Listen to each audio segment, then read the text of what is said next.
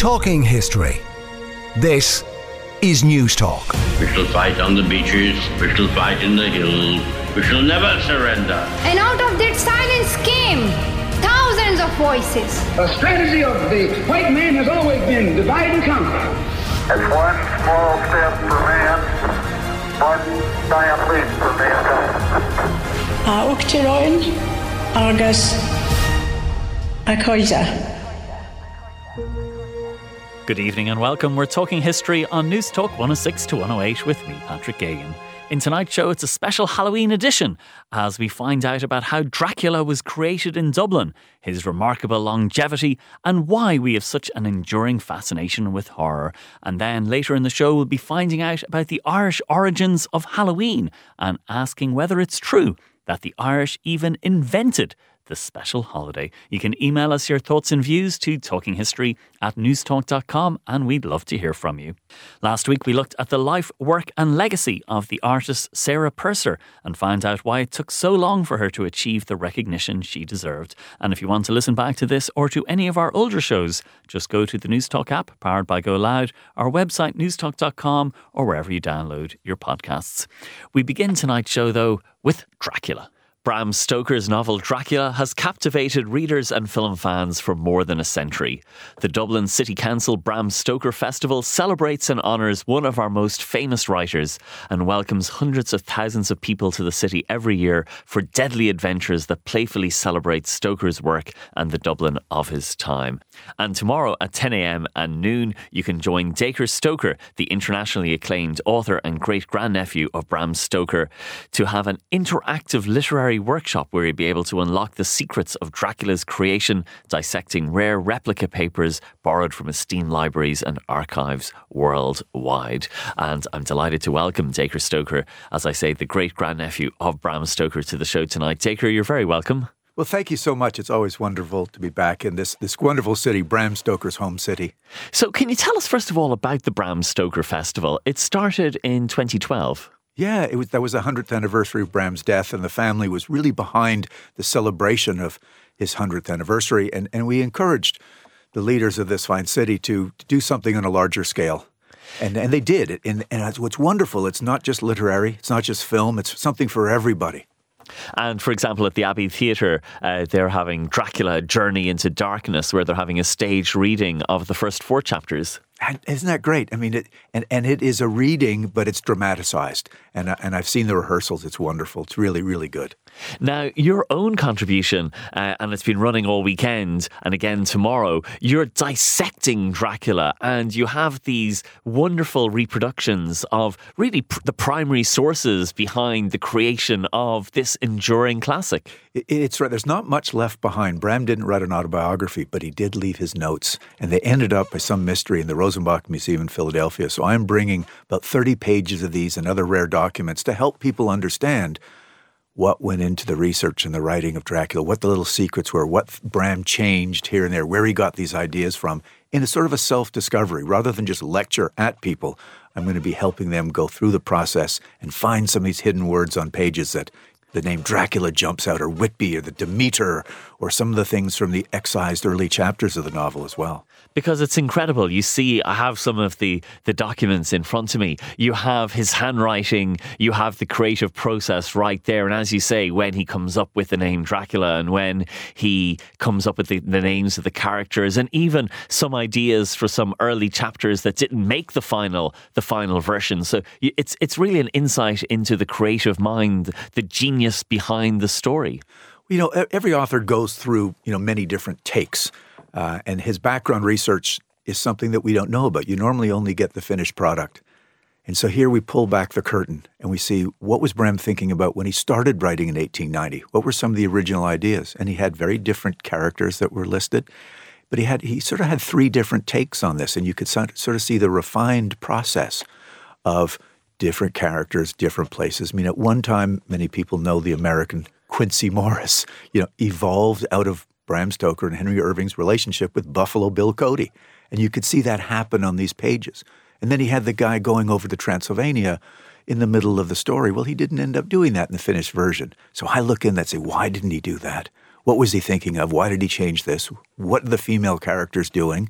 You know, where did they come from? So it's an evolution, really, when you see in 125 pages, and I've brought the best 30 of them in to share with with the folks at the Bram Stoker Festival in Dublin Castle. Why do we love Dracula so much? Why has the story captivated and entranced readers, and not just readers of the book, but also uh, uh, audiences of, of, of various film adaptations? It's a story that continues to inspire, entertain, and and intrigue people.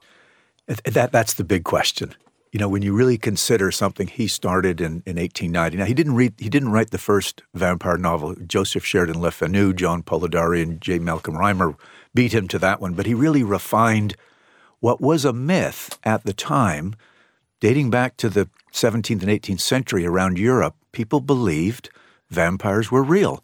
And Bram Stoker touched on that. He, the one interview that I found, he mentioned 12 different countries where he found the vampire myth. So what he did is he refined that myth and attached it to real names of real people and real characters. And then, of course, he packaged it in a way that this novel has really transcended literature, as you mentioned. It's gone on to stage, onto screen, Halloween costumes, products, you know, it's a it's a small world, you know, product really from from a financial standpoint, but it just keeps on intriguing people. What is it about the vampire? Is it immortality that we all think about at some time, or is it the allure of this somewhat sexual, powerful man that has evolved out of Bram's original work? I, I really don't know the answer, but I will tell you this. I think it means different things to different people worldwide. And that's why it's so enduring. It's not just a single element that we get used to and then discard after you've known it. Dracula is that gift that keeps on giving because we just don't fully understand the whole premise for it. And you've done some wonderful work on Dracula. And one thing that really intrigues me is the fact that it took so long for it to be recognized and hailed as a literary classic that people kind of turned up their noses at it. It was just seen as a as a popular entertainment and it took quite a considerable time before its literary merits were acknowledged. Yeah, I, I think you're right, and it's sort of frustrating to think that horror has taken a back seat for quite a while really was 1962, I think, was the date when Oxford University deemed it a classic. And, and when that happened, immediately the scholarly world took it seriously and started using it for, you know, basis for people to write their master's thesis and their doctoral thesis. Well, of course, by then it had already taken off in the film world. And that's another way of sort of an acknowledgement of its credibility in popular culture. Bela Lugosi on screen in 31 and Christopher Lee you know, seven or eight different versions in the 50s, 60s. So then it becomes a firm imprint. And I think, you know, one hand helps the other. The literature side of it helps it get turned into film and popular culture. Well, it gets into popular culture, people start going back to the book and reading it. And I've been, you know, lucky enough to capitalize and write a prequel to it myself, Dracul with J.D. Barker, and a sequel, Dracula the Undead with Ian Holt. And they've both have been international bestsellers because I go back to the original source and use those notes in writing the books that help Bram make his masterpiece. And why do you think it has proved so enduring on the, the cinematic screen? Because, as you say, all these various different versions, going back really to the very beginning of cinema, and some more successful than others, some truer to the novel than others. When Francis Ford Coppola did his, it was very much Bram Stoker's Dracula that he was making. And um, why? Why? Because you know, people who have never read the book have seen some version of Dracula. Yeah, yeah. There's there's over 700 movies with a Dracula figure in it. Uh, the book's never been out of print, so it travels all over the world. But why the changes? Well, I'll, I'll give you a short sort of timeline. Bram's Dracula was nothing like the Dracula you see in the films today. His Dracula was a man in black out of the grave, not sexual, not debonair. But when he got onto stage in 31 with Lugosi, stagegoers, theatergoers, excuse me, would require somebody who is handsome and attractive. Otherwise, they wouldn't have stayed in their seats. So then the, the change was on, and the sexualization, the romanticization of this character. And you mentioned the 1992 Bram Stoker's Dracula that Francis Ford Coppola directed, Jim Hart, who I've spoken to many times on this. We've done presentations together. He said, At this time in 92, I needed to make it a, a romantic movie. And we stuck, he was fairly, probably 60% faithful to the novel, but he introduced a whole idea of of a reincarnated love interest for the, for Dracula. Nothing to do with Bram Stoker's story, but it was wonderful, and and that is that again the gift that keeps giving is that people who are creative will pick up on something that Bram left. Bram left us a kernel, and he didn't really define that character all that detailed. He left him in the minds of the readers. So therefore, the minds of screenwriters and other other authors can develop it in different ways and not, you know, look like they're straying too much. Now, it does go a little bit crazy when vampires sparkle with Stephenie Meyer and her things, but still, that's okay. That's an homage to something Bram Stoker started here in Dublin, and it's just gone on, spread around the world. So let's talk a little bit about Bram Stoker or Abraham Stoker. He was born in Dublin and Clontarf in 1847, so he was in the middle of the Great Irish Famine. What was his early life like? Well, it, it was pretty miserable, really. Uh, born in Black 47, as you mentioned. So to be born in those days, it, it wouldn't have been more like looking out the window to the, the Walking Dead or Zombie Land. But he himself was a sickly young child himself. And so for the first seven years, it's rather a, a mystery. We really don't know what ailed him, but, uh, but, but I think it had to do with respiratory allergies and asthma. That's, that's my theory. I also think he was possibly bloodlet by one of his uncles. So I think it was fairly traumatic. And he does say in the one book that he mentioned, where he wrote about Henry Irving, in my childhood, I was very sickly. I didn't know what it was like to stand up for the first seven years.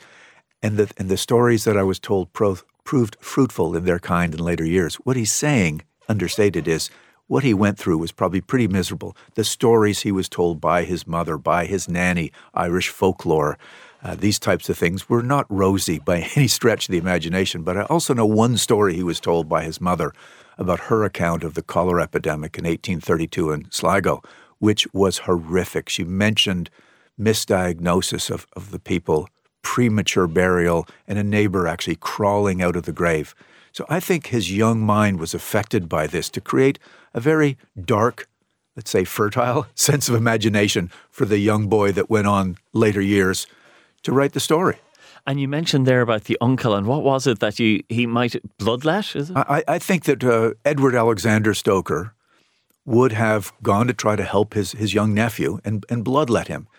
And back in those days, bloodletting was a form of fixing everything. They would leech the, the patient or cut the patient, take the bad blood out. Of course, they didn't know what they were taking out at the time, that some of the good antibodies were there.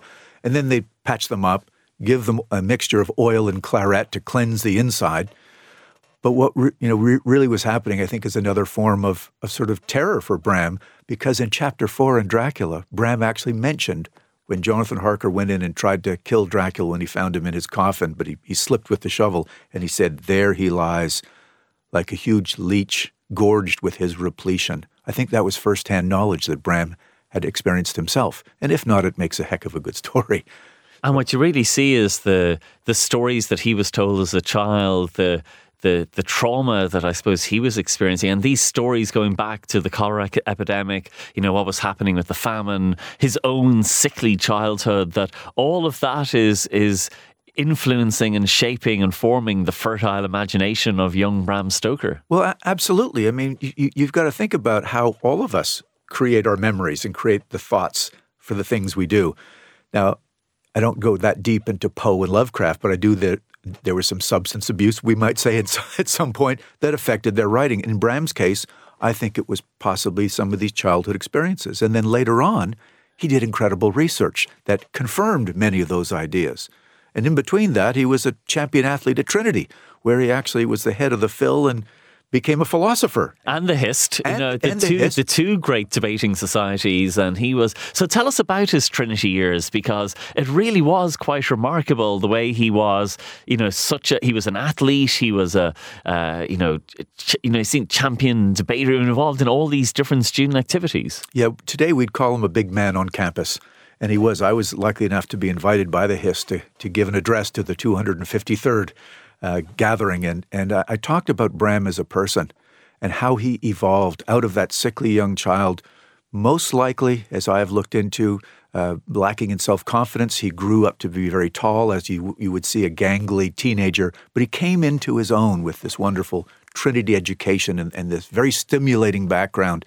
and and as you say, the Phil and the Hist and debating and de- drama, and he also got a master's in mathematics later on. So all of this right here at Trinity helped him become the person that he was. And as you extract, as I will be doing, dissecting Dracula, you see these philosophical thoughts about faith and truth and goodness. These things are implanted, as in history, the history of Eastern Europe. He delves into that when he looks in these books about Vlad the Impaler and his historical background, makes the story seem real. So, all of these things from those middle years really did affect him. And he also seems to have been a remarkably social person and sociable and, and popular. He had a, a huge network of friends. And when you see him after college, it's a, through a lot of these friendships with people like uh, Henry Irving that he is connected to to theatrical networks and, and, and literary networks pretty much all around the world. That's right. I mean, the world was smaller. The, the um, literati was connected. He was good friends with Walt Whitman in the United States. Mark Twain was a neighbor of his who actually, I'm, I'm sure they had discussions about spirituality and faith. Bram actually took a quote of Mark Twain and inserted it into the novel about believing in what you know to be untrue. He slid, slid that into the novel. Um, so yeah, he, he was the you know he was associated with the center of the universe, being Henry Irving's manager in London. I mean, the theater that Stoker and Irving put on the, the Lyceum was elevated in the role of society. Irving was the first actor ever knighted, and Bram Stoker got a lot of credit for that. But Bram also got to see Irving play the role of Mephistopheles on stage 27 years and there is our devil coming out in in and on stage that Bram would see that's part of the creation of his devil incarnate Vlad Dracula so all of these things everything we've been chatting about all work their way into the fabric of the novel so, what did he become? Because he seems to have done different things. He started writing. What would? How would you have described his profession? Well, I think there's no question he was known as the theater manager because Dracula and his other writings were not that popular until sadly after he died 1912. So he was known as for 27 years the theater manager of the most famous actor of his time, Henry Irving. Uh, he came to America eight times with the Lyceum Theater Troupe. They became very popular and famous over in America. And of course, all over uh, England and, and, the British Isles, they were very popular. He, he wrote the book when Irving died in 05, Personal Reminiscence of Henry Irving. It became the bestseller during Bram's life, not Dracula. But now we look back and people go, Who's Henry Irving? And boy, I know who Dracula is. So it's sort of ironic that the creature Bram created out of his time with Irving, that creature Dracula has become more popular than the creature. What I'm trying to do is help the creator get as popular as his creation, Dracula. So look at the act of creation then. When did he get the idea for this vampire story and how did it develop and evolve? Well, you know, as, as I say, I think the idea was germinating for many years, but it didn't actually get serious until the summer of 1890 when he went to Whitby. He could only really write when he was not encumbered by all the activity at the Lyceum Theater. And we do know from the records in the notes that I'll be presenting folks again that he went to Whitby and he walked into the library and he checked out a book by William Wilkinson called The Principalities of Wallachia, Moldavia. And, and what he saw from that, he wrote in his notes Dracula in the Wallachian language means devil. And I think that the image of Irving jumped out of him on the page. Here's my guy. He reads about Vlad Dracula the Impaler and sees the backstory of a vicious, bloodthirsty leader with a, with, in, a, in a good region. He reads another book, Land Beyond the Forest, by a Scottish writer, Emily Gerard, which gives him the playbook for what a vampire is the names Strigoi, Nosferatu, how to kill a vampire. These were all superstitions that a Scottish writer from Jedburgh, who was living now in Austria and then moved to Transylvania with her husband, provided Bram all the all the information he needed. Bram just needed to pull it together like a puzzle and place it and package it nicely. That's how Dracula really was was invented on the shelves of the London Library and the Whitby Library. So both of those places where, where he did his research, but he didn't actually write the book until starting in 19, excuse me, 1893 up in Cruden Bay, Scotland, north of Aberdeen, where he took his further summer holidays. And what's extraordinary in the work that you do dissecting Dracula is you have, in a way, the, the rule book that he creates for vampires and for Dracula about the things they can do, the things they can't do, things like their reflections and uh, uh, how they're seen and uh, can you cross water and so on. That uh, he kind of worked out his own, he created the, the rules for this fictional universe before he started writing. And and that's so typical Bram. He was such a detail oriented guy. The, the thing I forgot to mention, because I'll be doing these chats in Dublin Castle, he was a clerk of petty sessions in Dublin Castle and wrote a manual for all the clerks around the country. So these details that were in Bram's blood came out when he was doing his research, and he did. He created a manual, four pages of these notes that say memo on the top, and he collected all these different traits from different sources, mostly Emily Gerard, that said what a vampire can and cannot do. And to this day, it lives. Most vampire authors go back to Bram's playbook and use those as their traits to make it an authentic vampire. Well, tonight we are talking history and we are talking about, well, in a very Halloween themed special, we are talking about the creation of probably the most iconic horror figure of all time, and that is, of course, Count Dracula. We're going to take a quick break now, but then when we come back, I'll be continuing my discussion with Dacre Stoker, the great grandnephew of Bram Stoker, about the publication of Dracula and how, in the century and maybe 30 years uh, since publication, it became such an enduring classic. So stay with us here on Newstalk. Well, welcome back. We're talking history, and tonight we have a Halloween special as we look at the creation of the enduring horror classic Dracula. And I'm rejoined by Dacre Stoker, the great grandnephew of Bram Stoker. Later in the show, we're going to be finding out about the Irish origins of Halloween and whether the Irish, in fact, invented the holiday as well. But uh, Dacre, continuing our chat, tell us then about the publication of Dracula. When was it published, and what was the immediate reaction?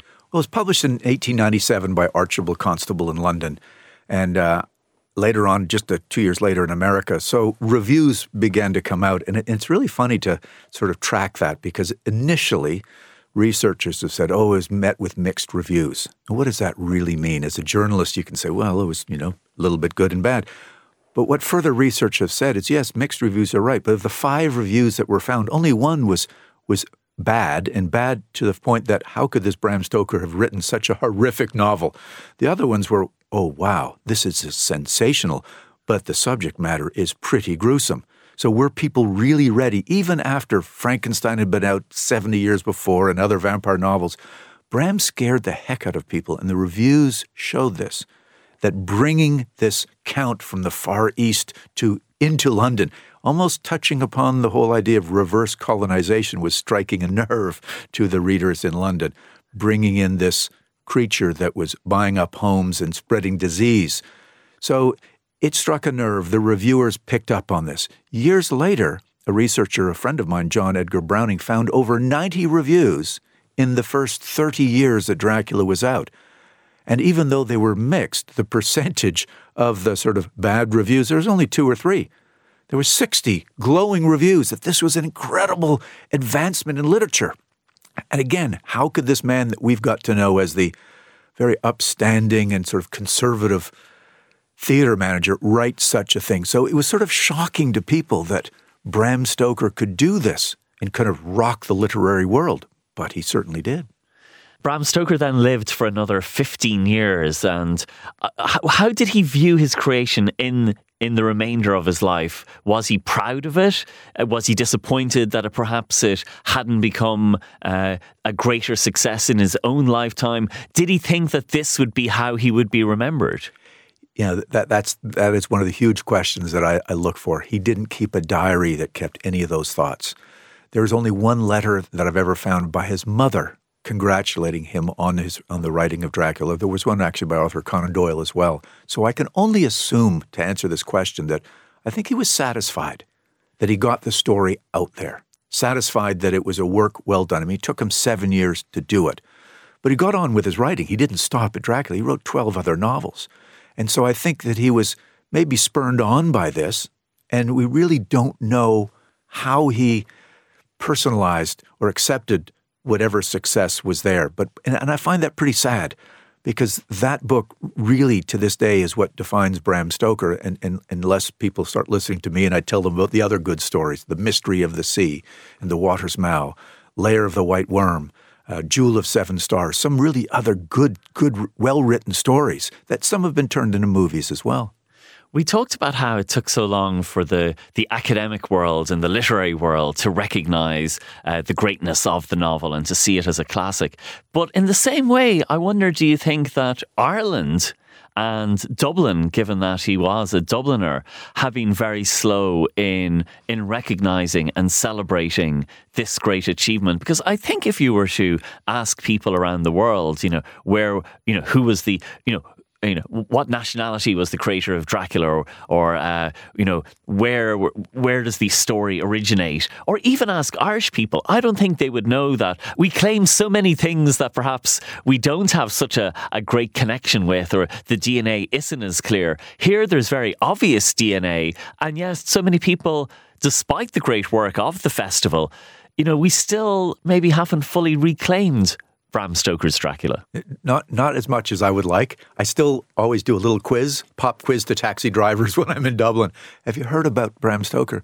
Oh yes, wasn't he born in Clontarf and he was an Englishman? No, no, he was living in England when he wrote it, but he was truly an Irishman and a proud Irishman all his life, and he kept those roots. So uh, my hat's off really to Dublin City Council to get behind the festival to help spread the word. I mean, Irish people have traveled around the world to look for different contributions they can make in life. And, and now let's let's really celebrate Bram, a, a proud Irishman, and what he's done for the world of horror. Even though it's horror, it is literature and, you know, being embraced that way. But boy, has he changed the world of popular culture. And I think he should be celebrated for that. And he is being celebrated. The folks that run the Bram Stoker Festival, all aspects of, of, of really Bram's life not just the writing of Dracula, are highlighted. Bram Stoker was Irish, but is the story Irish? Or I, I, wonder, does it matter that he was Irish and born in Dublin? Or given that it's not set in Ireland, I suppose, what are the Irish links to it? Well, well, there are. And, and it's interesting because I've, I've listened, I've sat on panels with, with uh, Irish scholars who will make connections to, for instance, the Gaelic term droch fhola, you know, Dracula bad blood. Could Bram have heard that? Most likely, it's very possible. Is that a and a you make a connection when you get when he saw that book in in the Whitby Library and goes back into the depths of his mind and, and hears that name. But also all the Irish mythology and folklore. You know, you people here have all kinds of vampire stories and life taking stories, cautionary tales that Bram would have been aware of. Dearg Due is, is one of them, uh, an Aberhack. I won't be able to pronounce it, but you've got your own vampires that I'm sure Bram was inspired by, or at least was aware of. But also, there is the whole idea of this count, this sort of overbearing landlord type thing that, again, the Irish are used to with, with the British being in charge of so many things and treating people as lowly sort of gypsies like Count Dracula did. So there are, I think, unwritten or, or maybe um, aspects of the novel that Bram would have absorbed organically and just came out of his writing without having to put them in his notes because they were there. They were part of his upbringing, part of his culture. So there is a lot of Irishness in the novel without it coming out in an, in an, overt way. Tell us about the Oscar Wilde connection in terms of his wife. Well, yeah, there is. I mean, there's all this talk about, oh, did Bram steal Florence Balcombe from Oscar Wilde? Um, he was actually very good friends with Willie Wilde. They were at Trinity together. And also, Lady Jane Wilde was a literary mentor to Bram, and she was a very important part of his life in urging him on with other literary soirees. What we really don't know about is was Oscar Wilde did he hold a grudge? We know that Florence and he were very close, and they they kept a friendship later on. And there are rumors, and I haven't seen anything that actually proves that Bram went to visit Oscar Wilde in prison, but he probably would have because he was that kind of a of a good guy who would have done the right thing when, when some fellow writer is, is, is in distress or down and out. So it's hard to tell. People make lots of things, you know, competition between them, Dorian Gray versus Dracula. But I really think the, the, the interesting things that the Wilde family did, even the father bringing back a mummy of a baby from Egypt, probably helped Bram with his ideas of the Lady of the Shroud and, and Jewel of Seven Stars, which are set in, set in Egypt. So I think there's some closeness to this family that is is there. I just don't know the exact details of it. And Bram Stoker very much seems to be someone ahead of his time that I think he would have fitted into the 21st century very well. He was he had very progressive views on women and equality. Uh, he had a very interesting take on the world that he very much hadn't inherited all of the the prejudices and beliefs of his age. That's a great point. I'm so glad you brought that up because I really I, I describe him as an open-minded, advanced thinker. He was interested in modern technology, and in those days it was things like the typewriter, the recording um, phonograph, all things used in Dracula, the searchlight. But he was a bit of a feminist, and he got that from his mother. He was also very interested in mental health issues. That's why Renfield made its way in the story. His brother, Sir William Thornley Stoker, head of the Royal College of Surgeons of Ireland, helped him with all the medical aspects of the novel, all the very advanced trans- blood transfusions and brain trephination surgery. He was telling us things like, you know, accept new science. That's going to help us sort of cleanse our way and eliminate some of the old, old mysteries in life that we need to move on from. So tell us then about dissecting Dracula. Uh, it was running on Friday, on Saturday, and again earlier today at 2 p.m. and 4 p.m. But it's also on tomorrow, uh, Monday at 10 a.m. and uh, at noon. Uh, tickets 22 euro. It's in the Pottle Room, the Printworks, Dublin Castle on Dame Street, uh, as part of the Bram Stoker Festival. Uh, what should, if people are interested in going? What should they do? Turn up, or can they book tickets online? Well, you've got to book the tickets online. I think there's some left still, but it's been wonderful wonderful. People are amazed with sort of in their one hour walking through a process that I've gone through in 12 years to sort of look at these notes, these source materials, look at how bad Bram's handwriting is and try to decipher it. But I give them the answers as we go. But it helps you on really a sort of a, a stroll through Bram's research and writing of this incredible novel and see where it all started it's clear your enthusiasm, your passion, the pride you have for uh, the work of your great granduncle Bram Stoker. Does criticism hurt you if you read today now someone saying, "Oh, Bram Stoker's Dracula isn't as good as you know people are saying," or "I don't like it compared to these other things"? Uh, does that does that is that a blow to you, or are you sufficiently removed from it? No, my, my self confidence has has uh, survived that. I've, I was an athlete and a coach myself. We're used to ups and downs. And that's just normal that people will, you know, get their opportunity on social media or writing reviews to sort of look at things in a critical eye and look for, you know, look for bringing people down. But it's fine. Bram Stoker has survived the test of time for now 127 years, and I'm here to help promote him for the next some odd years, and we can take the good and the bad. And do you think Dracula will never die in 100 years' time? Will there still be shows about, about the creation, about the book, about the character? He's immortal. He's going to live on. Trust me, he'll be there just like Halloween itself. Well, it's been an absolute pleasure talking to Dacre Stoker, the great grandnephew of Bram Stoker, dissecting Dracula. It's been taking place all weekend as part of the Bram Stoker Festival, supported by Dublin City Council and run by Dublin City Council. Really a quite brilliant tribute to one of our most famous writers in this country. And Dacre, thank you so much for joining us. Well, thank you for your time and your interest. We'll be back with the Irish origins of Halloween right after this break. Well, welcome back to Talking History. It's Halloween on Tuesday, and so we're delving back to the origins of Irish traditions and exploring how Samhain became Halloween. Irish ghost stories and funerary traditions travelled with the Irish diaspora and often became entangled with local customs to form entirely new traditions over the centuries.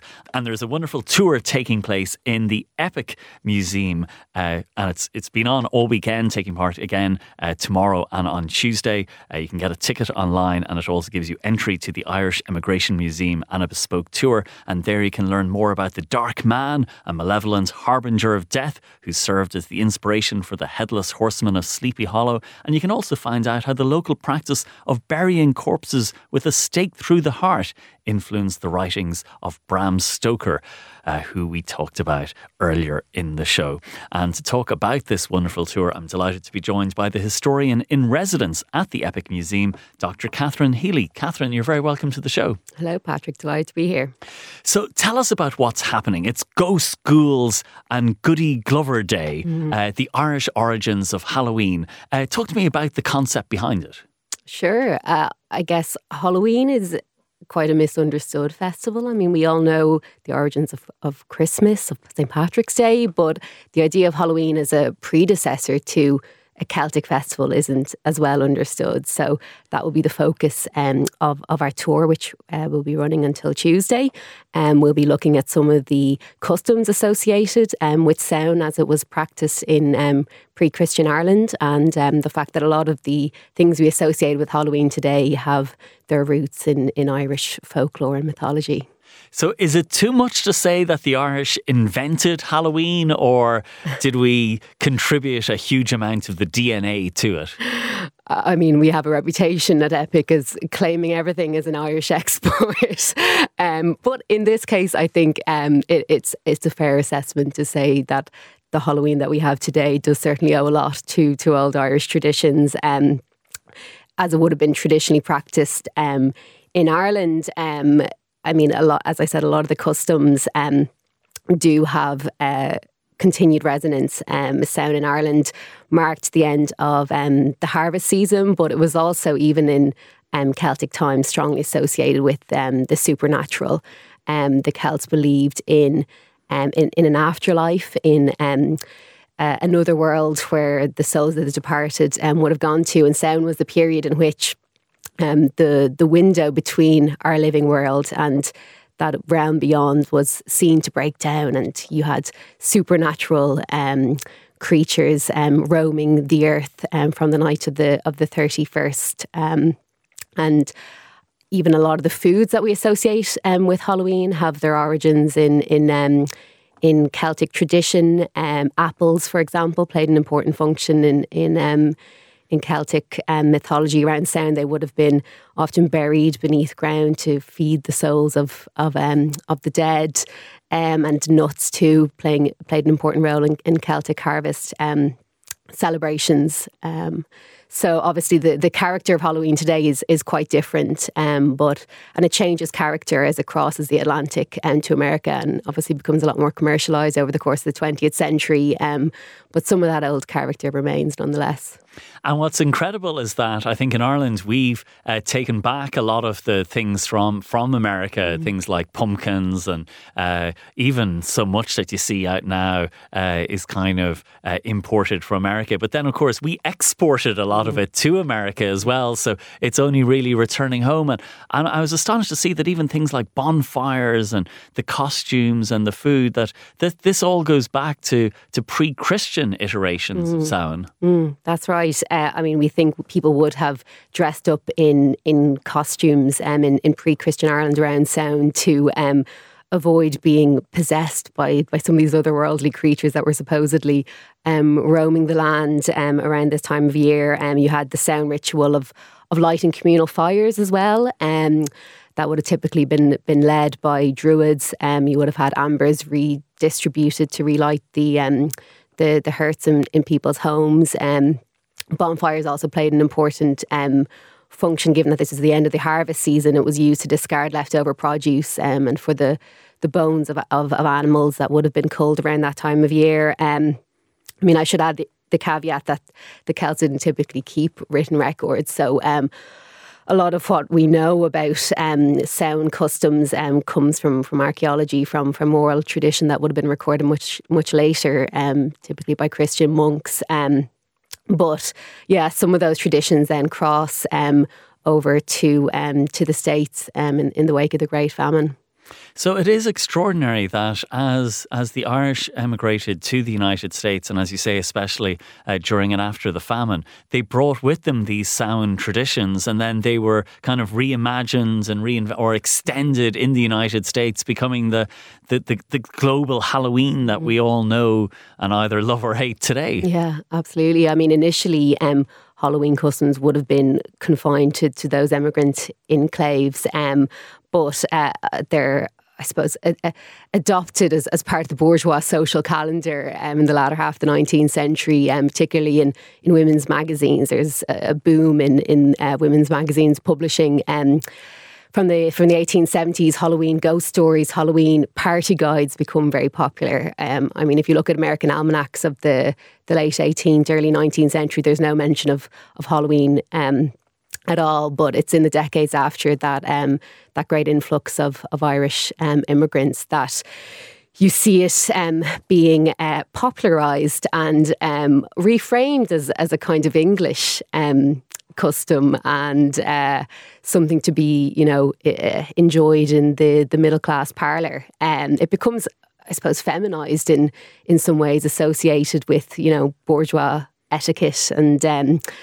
And social practices. Um, but it's also then an opportunity, I suppose, for, for young men and boys to go out and, and, and cause mischief. Um, and um, I suppose this is also a period where a lot of a lot of other holidays in, in the states are becoming more domesticated. Um, and so, yeah, Halloween, I suppose, provides that social space for for transgression, um, which uh, which helps it it expand its appeal.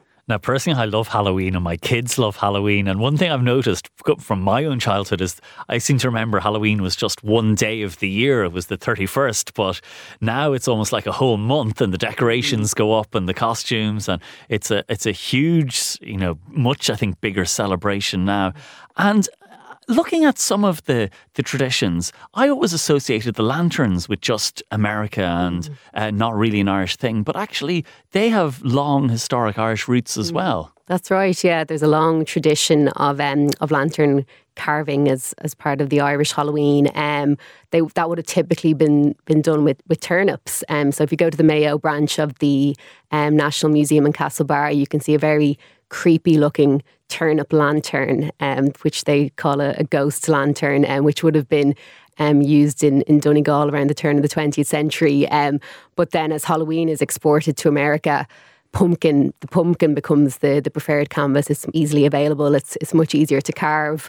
Um, but even that that term jack o' lantern um, has its roots in in um, the old Irish um, tale of a stingy Jack uh, who supposedly tricked the devil, was denied entry into both heaven and hell, and was doomed to wander the earth um, with a with a turnip lantern um, for eternity, which is where you get the term uh, Jack of the Lantern. Um, so again, uh, yeah, Irish Irish roots to that custom too. So who was the Dark Man? The Dullahan, yeah, another um, important figure um, of Celtic mythology. Um, he was considered the embodiment of the fertility god who supposedly um, demanded um, decapitation as a as a kind of blood sacrifice. Um, and there are endless uh, versions of of the Dark Man in European um, mythology, but I suppose it it has particularly strong roots in Irish folklore. Um, and yeah, an, an important figure um, associated with um, with Halloween uh, as well. So why did uh, why was there that tradition of sticking the the stake through the heart when mm. uh, when corpses were being buried? Because you know earlier we were talking to Dacre Stoker about uh, his ancestor uh, uh, uh, Bram Stoker and mm. the creation of Dracula, and it's such an enduring story, and it's influenced the horror genre so much. But mm. again, that Irish tradition there, why why would they have done that? The idea was that by by driving a stake into into a, a corpse, you're present, preventing the the soul from wandering. Um, so this would have um, happened at a, at a burial plot at, on Clonliffe Road, um, not far from from where um, Bram Stoker grew up. Um, a burial plot primarily for um, people who had died by suicide and for for for um, for criminals. Um, but yeah, you, you, see then that the influence of that in um, in Dracula when uh, plans are made to to kill the count by driving a stake through his heart um, to make sure he's he's truly dead.